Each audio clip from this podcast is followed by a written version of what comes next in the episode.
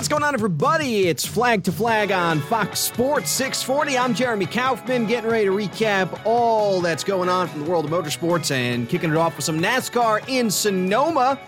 Kyle Larson wins again. And you know, for years, I've always heard imagine if Larson went to Hendrick. He's going to go to Hendrick at some point. He would do so much better at Hendrick. He'll be the best of all time. Well, I'll tell you what, he's off to a very good start in his Hendrick Motorsports career. His third win already of the 2021 season. That ties him for the most on the year with Martin Truex Jr., and he is making a major run at the points championship for the regular season. It, you know, it was only a few weeks ago. We were talking about how Denny Hamlin had such a massive points lead and that he was probably going to win this regular season championship. At certain points, he was flirting with a hundred point advantage. And just five races ago, after Kansas, Denny was leading by his teammate Martin Truex Jr. 87 points was the advantage he had. Now it's Kyle Larson who is in second, trailing by just 47 points. And for Kyle Larson, just a few weeks ago, he was ninth, 144 points behind Denny Hamlin. In five weeks, he has climbed seven spots in the standings and gained nearly 100 points on Denny Hamlin, who was so consistent earlier in this year and still is pretty consistent. Denny Hamlin finished eighth this past weekend, but Larson was dominant. And he did something that was so impressive to me at a road course race the stages are very complicated when it comes to these road courses, and it's simple. You play the race backwards. You're not going to lose a lap when you come to pit road. So it switches the strategy around. You're not waiting for a caution to pit, you're trying to beat the caution to pit road. And we saw this scenario at first in the first stage. It looked like there was a miscommunication with the Hendrick guys not pitting before pit road closed. Um, and that cost them a bunch of track position. Larson from the pole ended up winning the stage, but now he's marred back in traffic, and tires are so crucial. You have to protect them at Sonoma, and you have a long way to go to the front on a place it's not easy to pass at. So the question really was okay, now that they made this mistake and pitted under the stage ending caution, lost all their track position, can he get back to the front? He did it almost instantly. We're talking 10 laps at certain points, and he's going 24th all the way to first. It was unreal. The fact that he managed to win both stages and win the race was really what blew my mind because we, we see this all the time.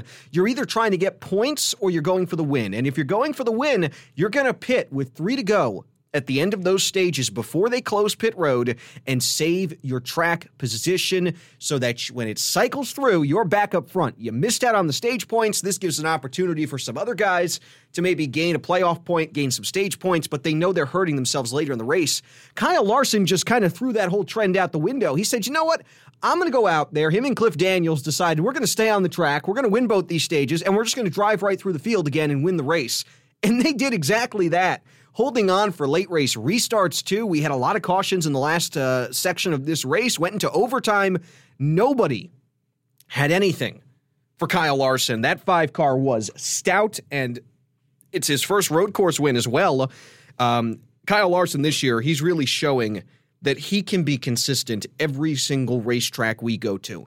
We talk about Kyle Larson getting wins, there was a common theme. He did good on larger tracks. Michigan and Auto Club were his bread and butter.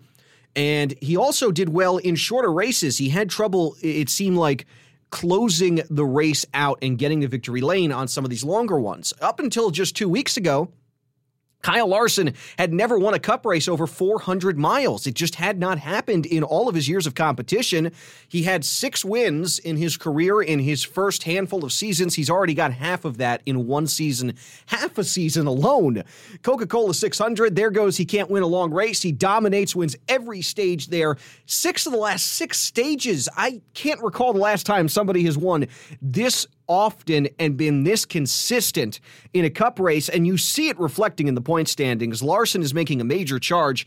The only thing I can say about them is I hope they don't peak too soon. This goes for Hendrick as a whole, because we've seen this so many times where there's a dominating organization, and then here come the playoffs, and all of a sudden it flips. I mean, look at last year. Kevin Harvick uh, Denny Hamlin, they won pretty much all the races, and Hendrick was not really at their level of performance we had seen. But Chase Elliott, he turned it up in the playoffs and went on and got that championship. So So many different variables can affect how this plays out. But if you're racing for Hendrick Motorsports, you got to feel good right now, especially on that five team. He gets that 269th win, gets them the all time wins lead. Then he goes ahead, picks up win 270. And if you look back through the last couple of weeks, um, throwing it back through COTA there, it's Hendrick, Hendrick, Hendrick winning all of these races. So they are looking very impressive right now. And I think you know, Gibbs Racing is definitely right in there with them. I don't know who you can give the nod to, but Hendrick Motorsports is making a strong case for their organization with all these wins and all this consistency and one, two finishes, one, two, three, four finishes that they've been able to pull off. You name it, Hendrick has been able to do it this year, and it really is an impressive season, especially for Kyle Larson and Cliff Daniels out there with their third win already this year and closing in on Denny Hamlin now within a race. It's been a while since someone's within a race of Denny Hamlin. They are right there nipping on his heels. And we're starting to close in on playoff time. We've just got those 10 races left before the playoffs, and it's going to go quick. This weekend, we have a break. We got the All Star race, and we still have a two week break coming up next month for the Olympics. But 10 points paying races is all you have to look forward to in this points championship to make it into the playoffs. Right now, we have 11 different drivers still locked in. Kyle Larson, he got another win, so that didn't affect the drivers locked into the playoffs, who's in, who's out. But if you look at the cut line, we're starting to see some separation here. Um, Chris Buescher, he still holds the bubble spot. And again, he had a very good day. Um, just consistency is what we're seeing out of these Roush cars. So I, I thought it was a very good run for Chris Buescher. He's got himself a 60 point advantage. He's above Matt DiBenedetto on that cut line. Matty D, they just cannot seem to find the luck and the speed on the same race weekend. If they have good luck, they have terrible speed and vice versa. And it's really shown now. They are right there on the cut line, but they are now 60 points behind that bubble spot that Chris Buescher holds. That's a pretty large margin. We are talking about with stage points and when you also throw in the um, you know the points from the actual race that you can earn, everything, sixty points. That is the maximum you can pick up in a race weekend. That's the advantage at the cut line. You're starting to see these guys maybe thinking, all right, we need to be consistently beating these guys, or we're going to need to get ourselves into a position where we can win a race and they're doing that at Matt DiBenedetto's team. I- am not too shocked by this move. Typically, when you start to struggle, the first thing you do as a team owner, switch out the crew chief. It really is a thankless job being a crew chief. Um, now, uh, his crew chief was Greg Erwin. He had been calling the shots this season. It's going to be Jonathan Hassler taking over the role starting this weekend at the All Star race. So uh, they're not locked in. They're going to try and race their way in. But uh, for all intensive purposes, considering that there are no points on the line and they're not already into the All Star race, while they're not going to sit there and just take it easy this weekend, I got to feel this is a good low pressure situation to make that crew chief change because we don't have points on the line. If he doesn't make the All Star race, he doesn't make the All Star race. Really, if you don't win the All Star race, it doesn't really matter. It's about getting the million dollars. So this is a good weekend to feel things out with Matty D and this new crew chief, Jonathan Hassler, and see how they work and get themselves prepared for this run to the playoffs because they are well in the hunt and are still in a position where we have enough races. You get on a hot streak, you can make those points up but they are on the cusp of being further out than they need to be to be able to make these points up. So a crucial time these next few weeks for Matt DiBenedetto as we head through Nashville, and then we have the Pocono doubleheader coming up. So some and Road America after that. So some really um, a different variety of racetracks, and including an unknown with two of those racetracks being new dates somewhere we have not raced at in the Cup Series ever. Um, with Nashville Super Speedway, and it's uh, it's been a very long time since Road America has held a premier NASCAR race. That's coming up on July 4th weekend. So, uh, a couple of opportunities, hopefully, for Matt DiBenedetto, but they are going to need to be focused and hitting on all cylinders if they're going to be able to make up this points deficit. And of course, we can't forget the possibility that somebody picks up a win beyond that cut line. And if they do, it's going to shake everything up because that'll put Chris Buescher out. And then that bubble gap is just seven points. So we have a lot of different variables that make this playoff so exciting to follow. So many different things can switch in one direction or the other and completely throw this out of whack. Now, right now, when you look at those standings, it is Matty D who's right below the cut line. Um, Kurt Busch, he is just three points beyond Matty D in 18th place, 63 points below the cut line. He had a good race, sixth place finish, and he's got some uh, news surrounding him. Could Kurt Busch maybe be going to 23XI Racing?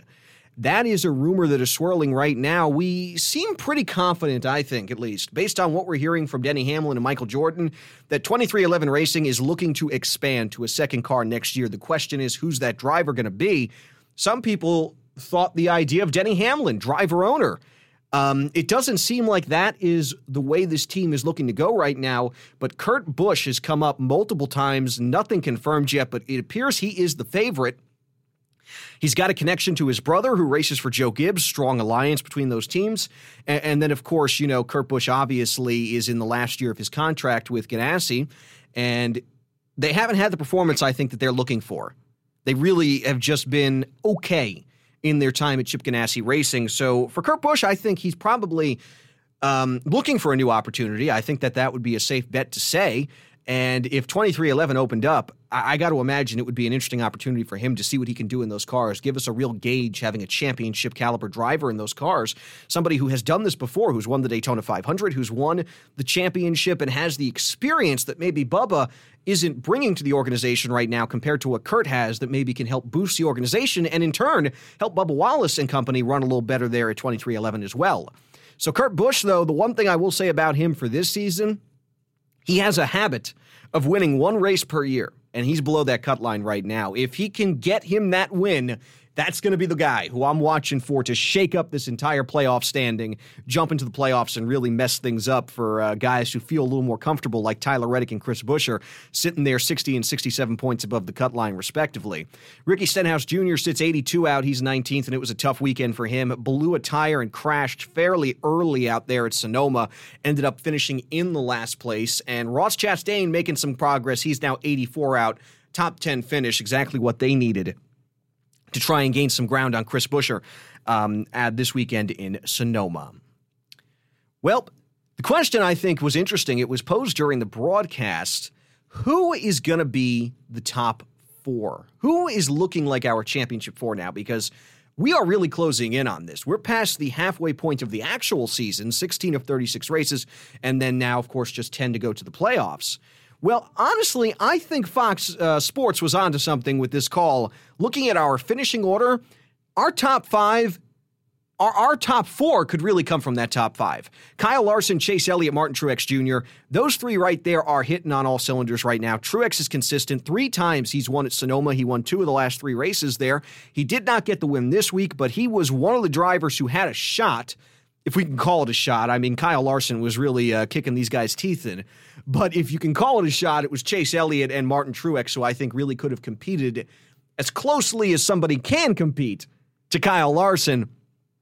Chase Elliott right there in the middle. I think he's a strong contender, defending champion. He's running consistent and he's great on these road courses.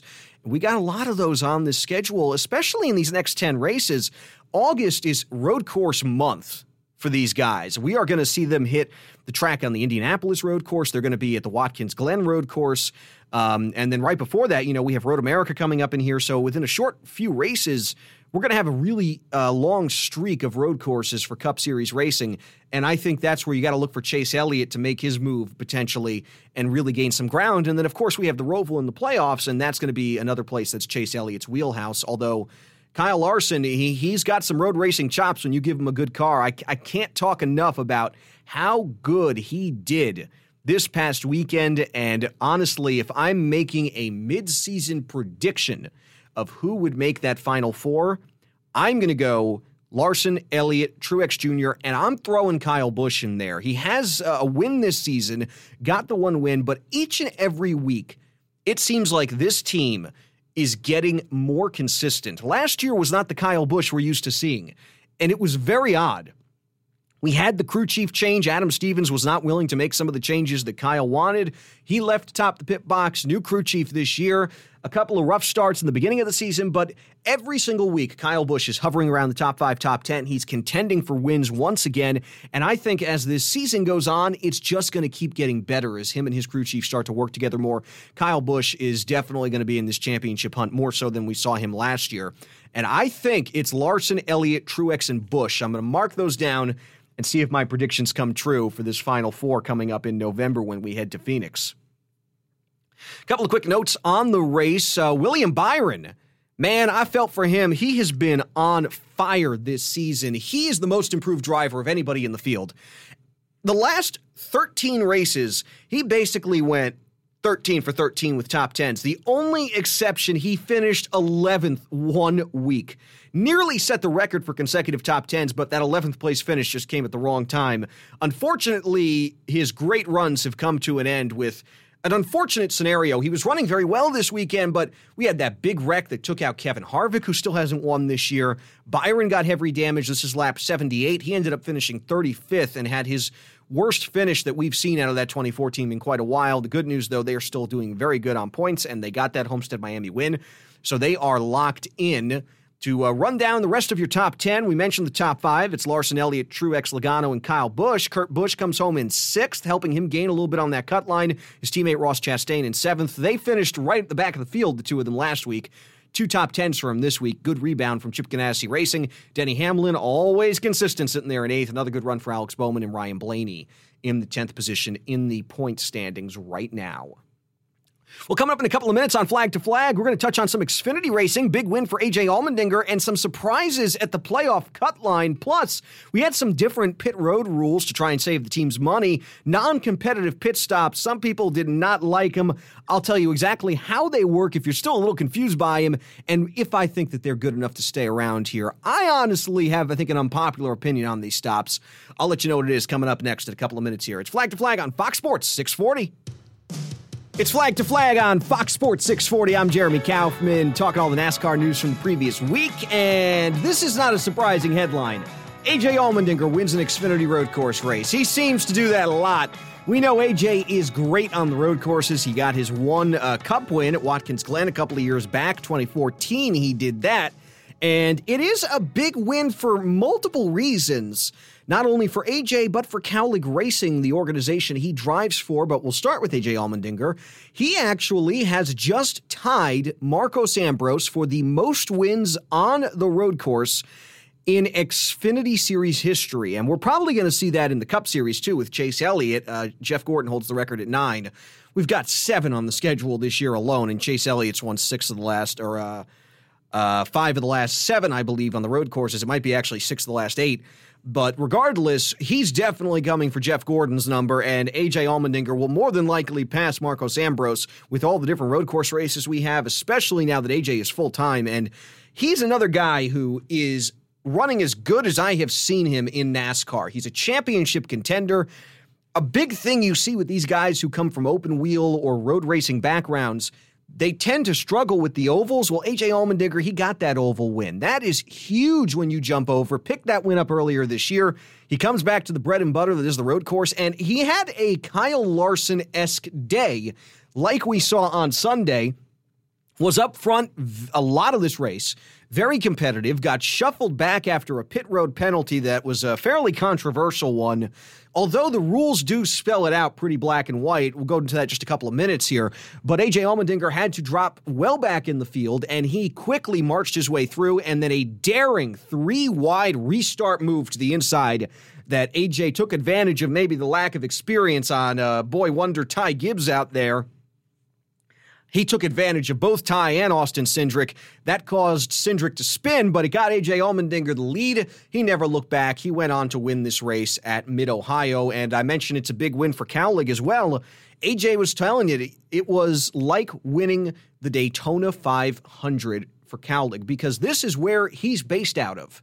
This is home for Matt Cowligan, that team. So to get that win at Mid Ohio, to be in the area that you grew up, that you raced in, whatever it is, it is such a big deal. So um, you can see the happiness in Matt Kaulig after that race as AJ Allmendinger went out there and grabbed the win. And also to note, Kyle Larson, 90 minutes away from Sonoma Raceways, where he grew up, and uh, that's where he was able to get the win. There's pictures of him in the grandstand as a kid. You got to love when you can come back to your home track and score that win. So big weekend for uh, obviously Larson, but uh, Matt Kaulig, that's a big number for him, and AJ Allmendinger another win, and getting himself tied with Marcos Ambrose for the all-time winner on road courses in the Xfinity Series. I suspect he might break that stat coming up this season because something tells me he's not done winning on road courses. Um, I'll tell you though, AJ Allmendinger had an interesting penalty, a new penalty this week, something we haven't seen.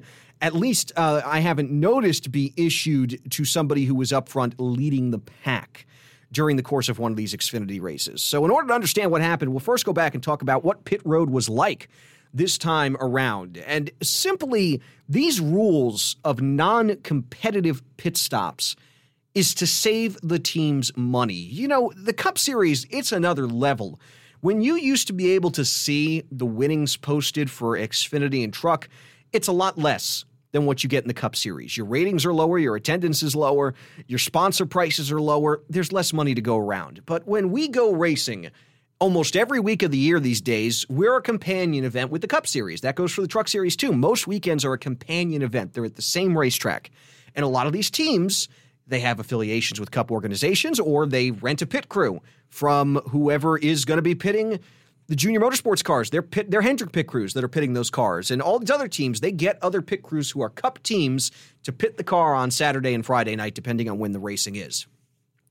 Now we're racing in Mid Ohio, and the cup cars are all the way over in Sonoma the next day.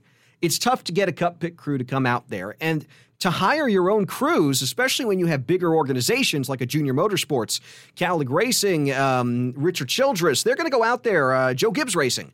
They're going to go out there and they're going to get a real pit crew. They're going to hire a top notch pit crew. They're going to pay for it. But Brandon Brown, who is battling for a cup playoff position, or an Xfinity playoff position, rather, Jeremy Clements, who's in that hunt, they can't afford this. So, what NASCAR has done is level the playing field to try and keep this more even. And the rules are basically you only have a couple of guys go over the wall. Your position under caution on pit road does not change unless you take too long. There's a long window. It's something like 70 seconds, I think they had, to do their stop. And because there's less people over the wall, the big change in this, and the one that I think was getting people so confused, is you needed to make two pit stops to do a full service. Four tires and fuel, what we always see all the time, was not allowed last weekend. You either had to do four tires or fuel. And if you wanted both, you had to come down two times. That's how the track position game was working. And honestly, I'm all for saving these teams' monies first and foremost because they need a, a better financial structure to keep these series healthy. I obviously prefer competitive pit stops. We all love watching those guys on pit road make the, the deciding factor sometimes of these finishes. But I didn't honestly mind the strategy calls that we saw out of this format. I think NASCAR did a decent job by mixing up the way the strategy had to work. It's the best of a bad and necessary situation. You talk to these teams, they say, look, it helps us. I know it's not exactly what we're accustomed to seeing, but it does make a big difference in our bottom line. And it allows us to keep racing and to not have a disadvantage. I like the fact that NASCAR makes it so you have to come down pit road twice to do a full service because now it allows for differing strategies. If you want track position, the only way you get it is by either not taking tires or not taking fuel or not taking either. You either have to stay out, you pit one time, or you pit twice. There's no other options. If you want to put under green before the end of the stage, you can only take fuel unless you have a flat tire. So you saw that maneuver with some guys coming down pit road and trying to uh, get fuel before the end of the stage, then they can only pit once for the tires and they can leapfrog everybody who's got to come back for fuel. So the strategy I thought was very interesting. Now, the confusion and the very strange penalty that you normally don't hear in racing goes for AJ Allmendinger. Now, he rebounded. He was frustrated at the time of the penalty, and I didn't know if he was going to be able to get back to the front. He he did exactly what Larson did in the cup race and drove through that field like a hot knife through butter. But um, the penalty he received was because he did not stay on pit road long enough under the green flag. And that sounds so weird because it's all about trying to get off pit road as quick as you can.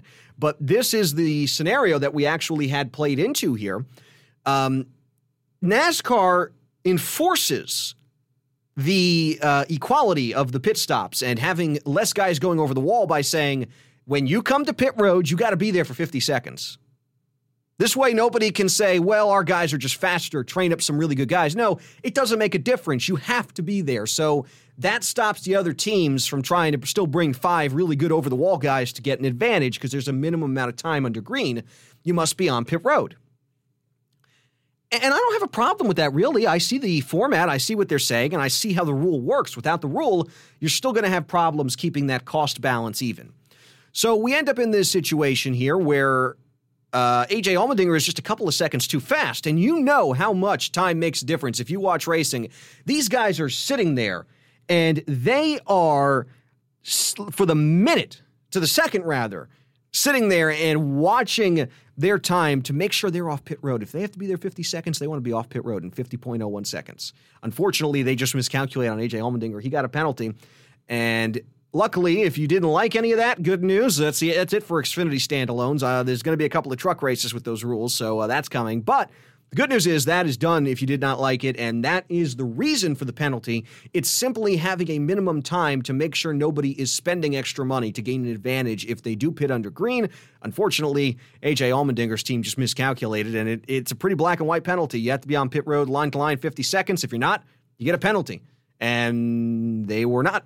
So I really don't have a problem with it. If they didn't come out and say that this is a cost saving measure, I'd probably be a little bit more uh, irked by this pit stop strategy mode that we run on these standalone races. But when you look at the economics of the sport, I think this is an important thing for the time being, at least. And I do like the fact that we're not scrapping these from the entire series because it's still very crucial to have those as a part of the um, uh, the overall competition of motorsports, I really think it's important to have competitive pit stops more often than not when you get into NASCAR's top three divisions. And honestly, I'd like to see it more in ARCA, but same thing. I understand why they're not doing it. It costs a lot of money to have a good over the wall pit crew. And if somebody's going to spend more money, they can really shift things in their direction during these races.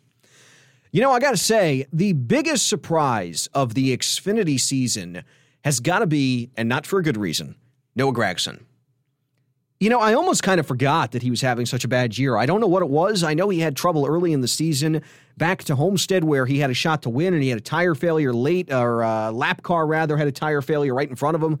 You know, there has been a lot of bad luck for Noah Gragson. But as you look at the point standings, and this is junior motorsports, we don't expect this. Noah Gragson is currently on the bubble, and he only holds a 15 point advantage over Brandon Brown. And Riley Herbst, another guy who's having a really bad year, he sits below the cut line by 45 points. So we have some cup guys that have gone to victory lane. That's always part of this.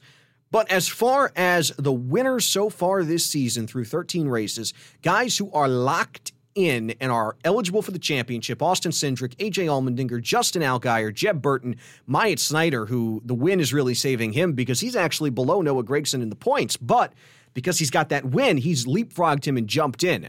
Daniel Hemric is sixth, 128 above the cut line. Harrison Burton yet to win, also 128 up, tied with his teammate.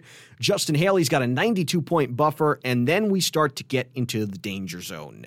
In ninth, Brandon Jones is only 36 above the cut line. Another guy who's got speed, but just isn't performing to the level you would expect. Jeremy Clements doing a great job, 25 up, sitting 10th in points. Michael Annett is only up by 17, and then Noah there by 15. So the question is are we going to have somebody, Brandon Jones, Michael Annett, Noah Gragson, not make these playoffs? Well, at the moment, we are still 13 races away. We are halfway right now through the Xfinity Series regular season, so a lot can change. But if you told me Brandon Jones, Michael Annett, Noah Gragson, and Riley Herbst, you give me that list, I think one of those guys is going to miss the playoffs. I don't think there's room for all of them. I think we're going to see guys like Brandon Brown, Jeremy Clements keep their consistency and do well. And we might see some issues for these other guys. I'm concerned about Noah Gragson.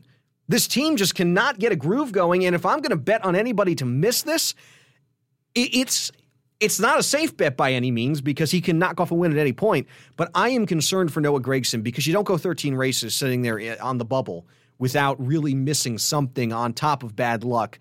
I'm really concerned about that organization. They need to turn things around. And eh, you look at what happened last weekend. epitome of bad luck. They just got pushed out into the grass as everybody was running wide. Turn one, lap one, ripped the front fender off of it, destroyed the car, and they were done for the day. Last place again. It is the worst possible thing that could have happened to them. And they are sitting now um, right on the bubble, just holding on for dear life to that playoff position. Luckily for them, though, there's plenty of time to turn it around. We'll see if this team uh, can keep up with some of their teammates because Allgaier's really doing a great job. He's got himself a pair of wins. We know uh, Josh Berry and that eight car has been doing good. It's Michael Annett and uh, Noah Gragson just kind of sitting there right at the bubble, uh, 11th and 12th in the playoffs, and only 12 are going to make it. So will be interesting to see how he pulls uh, off from that finish there. So, as we look at the race results, it was AJ Allmendinger going to victory lane. Justin Haley in second place, a Kaulig 1 2. Another big deal at that home track. Ty Gibbs, he was a little bit upset with the move that AJ made, putting them three wide and kind of roughing them up a little bit. But honestly, I welcome to the NASCAR big leagues, Ty, because if that's going to get you upset, you got a lot more coming for you. Uh, AJ Allmendinger is just doing what he should have done and what anybody would have done in that situation, taking them three wide. Still a little frustration from Ty Gibbs about that. I think he'll just be frustrated that he lost the race, and he'll get over that one pretty quick. He is in the third position. It is Brandon Jones in fourth after that race. That's going to help him gain some ground on the cut line. Uh, Andy Lally, great run coming home in the fifth position. We've got Brandon Brown said trying to get on that cut line, gain the ground. He had a sixth place finish, and the guy he's chasing finished last. So great race there. Michael Annett with a good finish in seventh. That's what they needed on that bubble. Josh Berry, you know, this Jordan Anderson story is great because it really sucked to begin with. They could not get themselves into a race. No matter how hard they tried, they just could not get themselves in because the rain hit at Daytona and we didn't qualify. They had no points. We didn't qualify until COTA just a couple of weeks ago. They put Tyler Reddick in the car. He did a good job. And then they had a great plan this week because there was no qualifying again. They wouldn't make it. They threw Josh Berry, who was out of the eight car this week, into the car. It locked them into the race. He's now eighth in the point standings and Josh are eighth in the finishing results rather. So great job on his first road course Xfinity start for Josh Berry coming home with eighth. He said he was tickled to death with those results. And Jordan Anderson, the guy who's footing the bill and trying to make something happen, he finally gets to drive his own car this weekend at Texas because with that eighth place finish, they had enough points to make the field. So awesome story right there. It's great to see that Jordan Anderson will get to start that race, rounding out your top 10. Ryan Sieg, he gets himself a ninth place finish. And also Josh Williams coming home in 10th. Great shout out for him. Excellent job by that entire team getting that finish there. Well, this weekend it is All Star Weekend, and the format is eh, it's a mouthful. I guess you could call it that. I'll run it down for you and see if you can even understand it. Plus, is it time to scrap the All Star race? I mean, it's getting a little crazy this year. Is it better having a regular points weekend, or does the All Star race still hold a special place on the NASCAR calendar? I'll debate the topic. Let me know what you think at Suits KVJ. It's coming up next on Flag to Flag on Fox Sports 640. It is All Star Weekend for NASCAR's Premier Division. It's Flag to Flag on Fox Sports 640. I'm Jeremy Kaufman, and we're getting you set up for the racing this weekend. A packed weekend of action, but it is headlined by the All Star race, uh, taking place in Texas for the first time been in Charlotte for a while. We had it at Bristol last year, and I don't know if this is an unpopular opinion, but I'm just going to say this right here. The All Star race managed to disappoint at Bristol last year. It really wasn't anything spectacular to write home about. I just, this whole All Star concept, it seems like every year we do something crazy, we get all excited for it, and then we get to the All Star race, and you're like, eh, okay, cool. Let's get back to actually paying attention to what's actually happening. Let's do real racing now.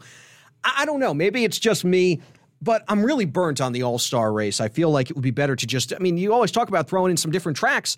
Scratch the All Star race and give us some new track to apply to the the, uh, the points uh, season. I think that would be the best way to go. But we got the All Star race at Texas this weekend.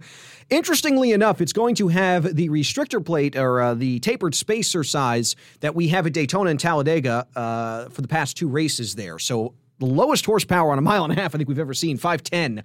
And these guys are going to be racing probably in a pack, and they're not going to have a lot of time to get separated because this is going to be some very short stages. So, the easy part is the open for the All Star race. We're going to run 50 laps, uh, 75 miles. We'll have three stages 20, 20, and 10. Nothing changes there. And the winner of each stage will advance to the All Star race, with, of course, a fan vote winner going to be advancing as well for somebody who didn't make it and does not have a wrecked car. Now, here's where things get fun. We've got 100 laps for the All Star race. The first four stages of this race, six total, will be broken up into 15 laps. So that'll take us through 15, 30, 45, and then 60. So at the end of the first stage, they're going to draw a number between 8 and 12. Then they're going to invert whatever number they got. So if they draw 10, they'll invert the top 10 and the last 10, which is basically the whole field at that. If you draw 8, some guys in the middle might stay in their spot. At the second round, at the end of that one, they're going to invert everybody. Then, um, excuse me, at the beginning of round two, they're going to do the draw again. Yes, I'm a little confused. But see, listen, I'm losing my mind on this. I'm trying to read this thing, and it's still confusing me. That's how much I, I, I mean, Dale Jr. kind of went off on this format, and I get it. So what it actually is, the, at the beginning of round two, they do that inversion. Round three, it's the entire field. Round four, once again, they're going to draw between eight and 12 cars to invert. And then round five will be set from the cumulative finish, the average finish of everybody between rounds one and four. That's the long 30 lap stage. The lowest cumulative finisher from the first four will end up at first, with the worst being uh, last on that restart. And they will go for 30 laps, which includes a mandatory four tire pit stop during the fifth round before we set ourselves up for a 10 lap shootout with the results of round five. Are you still with me? Because I don't think I'm with me.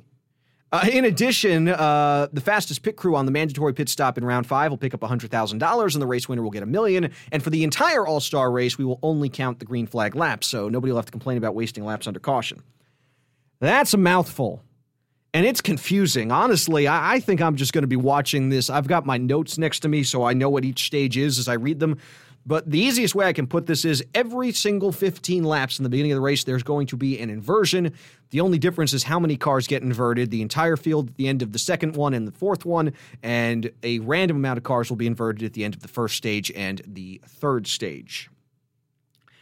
Yeah, it's confusing. It's it's it's just like they're trying to manufacture some good racing here, and I don't like to use that term a lot because it's it's packages and then you race with whatever you got, but it just seems like we have so many cautions and rounds and resets and we're trying so hard to make this all-star race a big deal it's the same guys we see every single week it's not like other sports where you bring guys together from different teams and um, put them all together on the same team and have this big special to do it's it's just a short race for a million dollars with a lot of uh, stages I, I don't know. I, I'm kind of over this whole All Star race. You know, we talk about work being done to Nashville Fairground Speedway, work being done to North Wilkesboro, um, potentially at North Wilkesboro. Nothing has started there. Um, but if these two tracks come back, why do we need to take a break for an All Star race? Let's throw it as a points race. Let's give these things opportunities um, to apply to the actual championship because it just seems like this All Star race is such a pain. And honestly, you got guys like Ryan Preece isn't even going out there. Because what's the point? You don't even know if you're going to make the All Star race. You're all the way in Texas, and you're not a chartered team. If you're chartered, you're forced to be a part of it. That's part of the deal. So Rick Ware's got to have all his cars out there. I can't imagine though driving all the way to Texas just to run the Open is going to really uh, help you balance out, even with sponsorship. Um, but that is what's coming up this weekend. It will be the All Star race, and uh, you know, honestly, I'm sure it'll be crazy because of all the cautions it'll be interesting just to see if it, it, it lives up to what anybody's expecting. Because honestly, I've got I've got some low hopes for this one. I really don't expect much to come out of this year's uh, uh, All Star race. I don't know what it is that just doesn't have me excited for this one, but it's kind of like okay, we're just gonna waste a couple hours uh, racing for some extra money without any points, and it's gonna be nothing special. Either way, it's All Star Weekend in NASCAR, and we'll still be back to recap it next week, see what happens. See, hey, prove me wrong, you know. Uh, NASCAR's got some wild stuff going on this weekend, so who knows? Maybe I'll be eating crow next week. But it just seems like I've tried to get myself excited for this race too many times, uh, and I've had my hopes let down so many times that I just can't get myself excited for it anymore. I'll tell you what I am excited for, though. Saturday night, the Superstar Racing Experience. Tony Stewart's been teasing this series for a while, and now it is actually going to be happening. It is a six race summer series with some of the names you don't see in the series as, as much. It brings them from all different places. The cars are all stock prepared and handed to the drivers, and they just go for some shootouts, two 15, la- or 15 minute uh, timed races, uh, heat races. will set the lineup for the field, and then we'll have a 100 lap feature. So nice and simple there. I like that. Over for the Superstar Racing Experience. And uh, what's unique about this whole concept, we got drivers who are going to run for the six week championship. And this is going to be every single Saturday night for the next six weeks with different racetracks. But then we got some cars that will switch out. Different drivers. You know, I, have heard Hailie Deegan, I know, is one of the names that's going to be running some of these races. Is um, the superstar car or whatever the official name is for it. Uh, they have a couple of different rotating cars. Some, which I think is cool, will provide the local star of that racetrack the opportunity to step up and compete. Others will be guys from different forms of motorsport that are currently still active coming in and uh, racing in the superstar racing experience. But for your full time field, it is a small group it is some big names, though, and some guys who, you know, honestly, my generation, some of these guys I never even saw drive a race car other than maybe one or twice, once or twice, if even. Um, the entire full field that we're going to see for the next six weeks. Number two, Ernie Francis Jr. Uh, he's coming from the world of Trans Am racing. Uh, Helio Castroneves. I mean, I think we've all heard of Elio recently. The day uh, Indy 500 champion for the fourth time.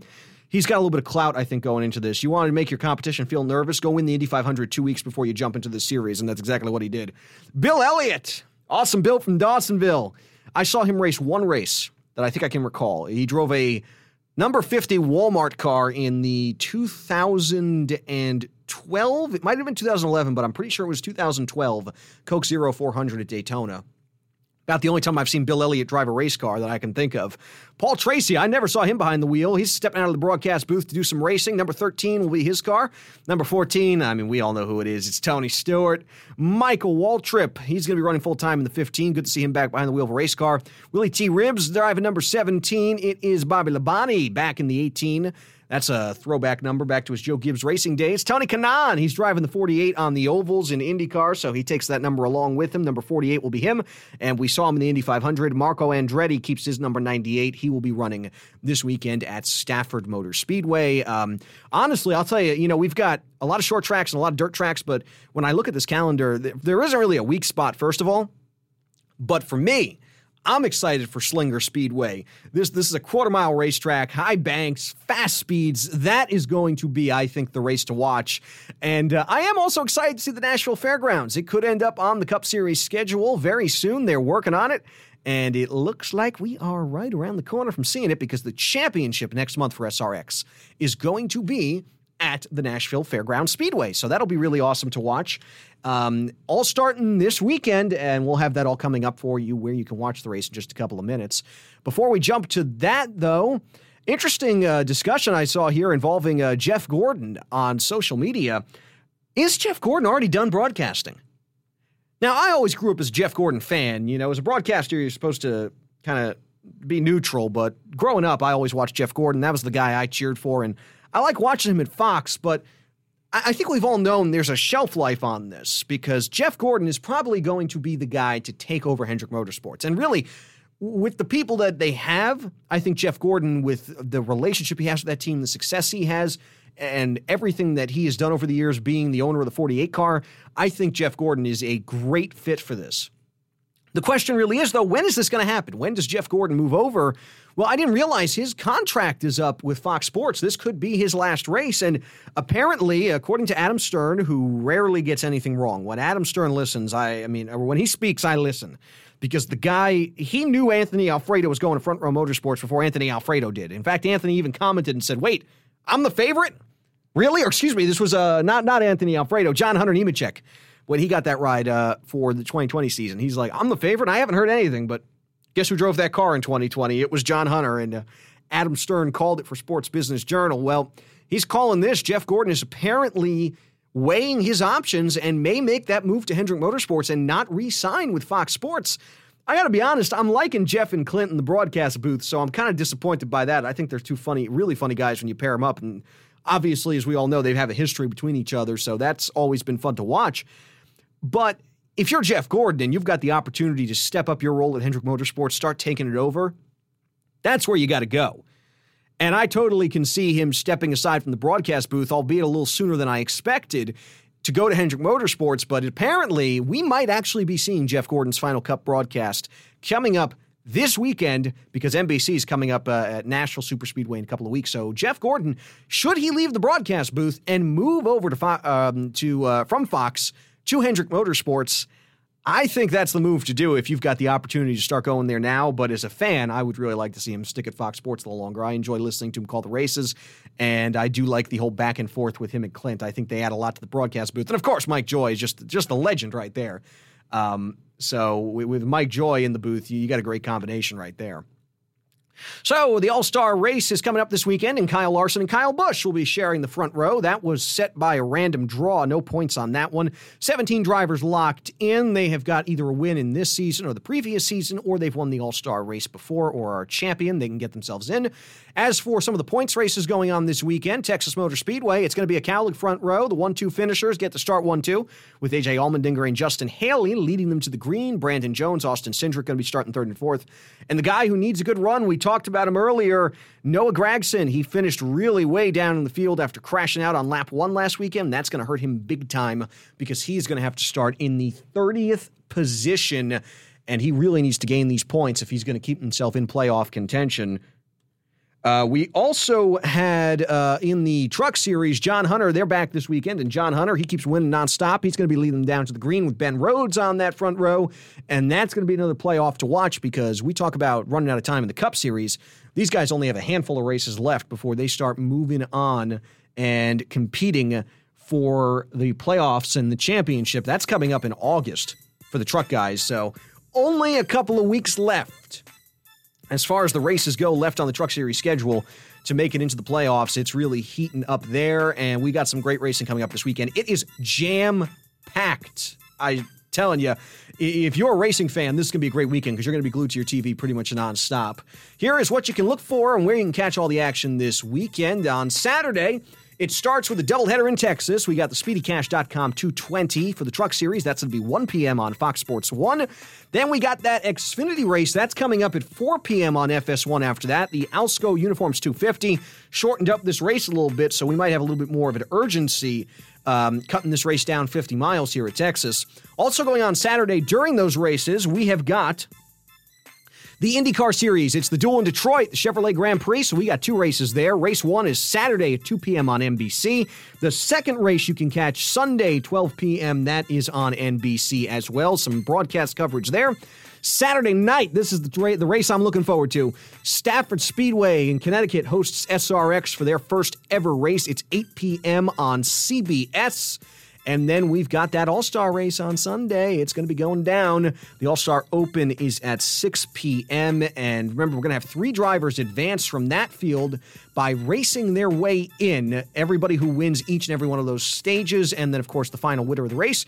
And we've got that fan vote. Um, I know Timmy Hill was making a big push on social media. Bubba Wallace, I'm sure, is going to be a favorite for that. And Daniel Suarez, he's got Pitbull tweeting about him. So, I mean, Pitbull tweets out, vote for my guy that's probably going to help him along the way if he can't just race his way in on his own, which wouldn't surprise me if he does. Tyler Reddick and Chris Buescher, they're going to lead you down to the green flag to start that race at Texas, the All Star Open. That one's going to be coming up at 6 p.m. on Fox Sports 1 Sunday night racing. And then at 8 p.m., we'll get the All Star race underway. We'll catch you back here next week to recap all the action. Thanks so much for hanging with us on Fox Sports 640. I'm Jeremy Kaufman.